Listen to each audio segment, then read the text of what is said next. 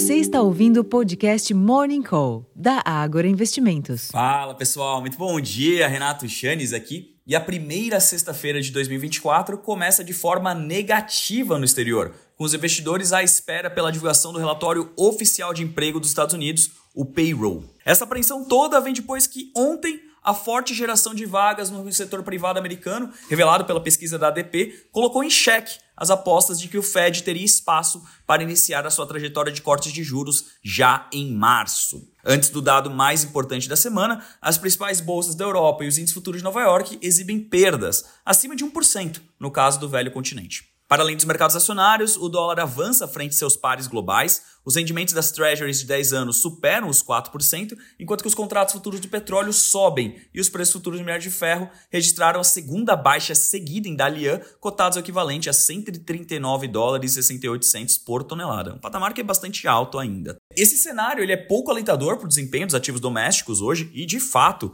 o EWZ, que é o principal ETF brasileiro negociado em Nova York, cair em torno de 0,5% no pré-mercado. Isso pode mudar, obviamente, mas agora cedo, no momento que a gente faz a gravação desse podcast, era esse desempenho do pré-mercado do ETF EWZ. Em termos de agenda aqui no Brasil, serão divulgados o GPDI de dezembro de 2023, a produção industrial de novembro às 9 horas da manhã, a balança comercial relativa a dezembro e a 2023 às 3 horas da tarde, além dos dados do setor público do penúltimo mês do ano passado às 8 e meia da manhã. Para a produção industrial, a expectativa é de alta de 0,5% contra 0,1% em outubro, enquanto que para o resultado do setor público consolidado, a mediana é de déficit de 34 bilhões de reais após um superávit de quase 15 bilhões de reais no mês anterior. Nos Estados Unidos, o payroll será conhecido logo cedo, às 10h30 da manhã, seguido do PMI ISM de serviços e das encomendas à indústria ao meio-dia.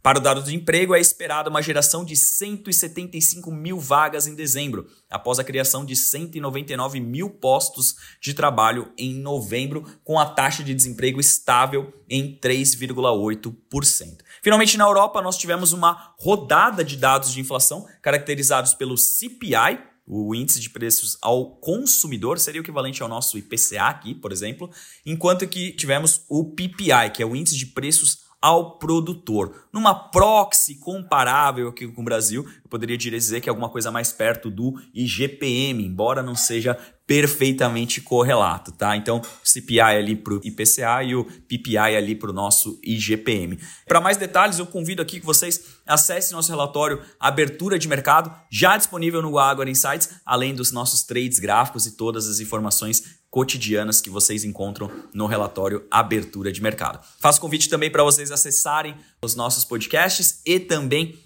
a nossa grade de programação no YouTube, agora cedo já com o Morning Call e durante o dia com Trading Sites e também o fechamento de mercado. Eu vou ficando por aqui, desejando a todos um excelente dia, uma ótima sessão, um bom primeiro final de semana de 2024. Tchau, tchau!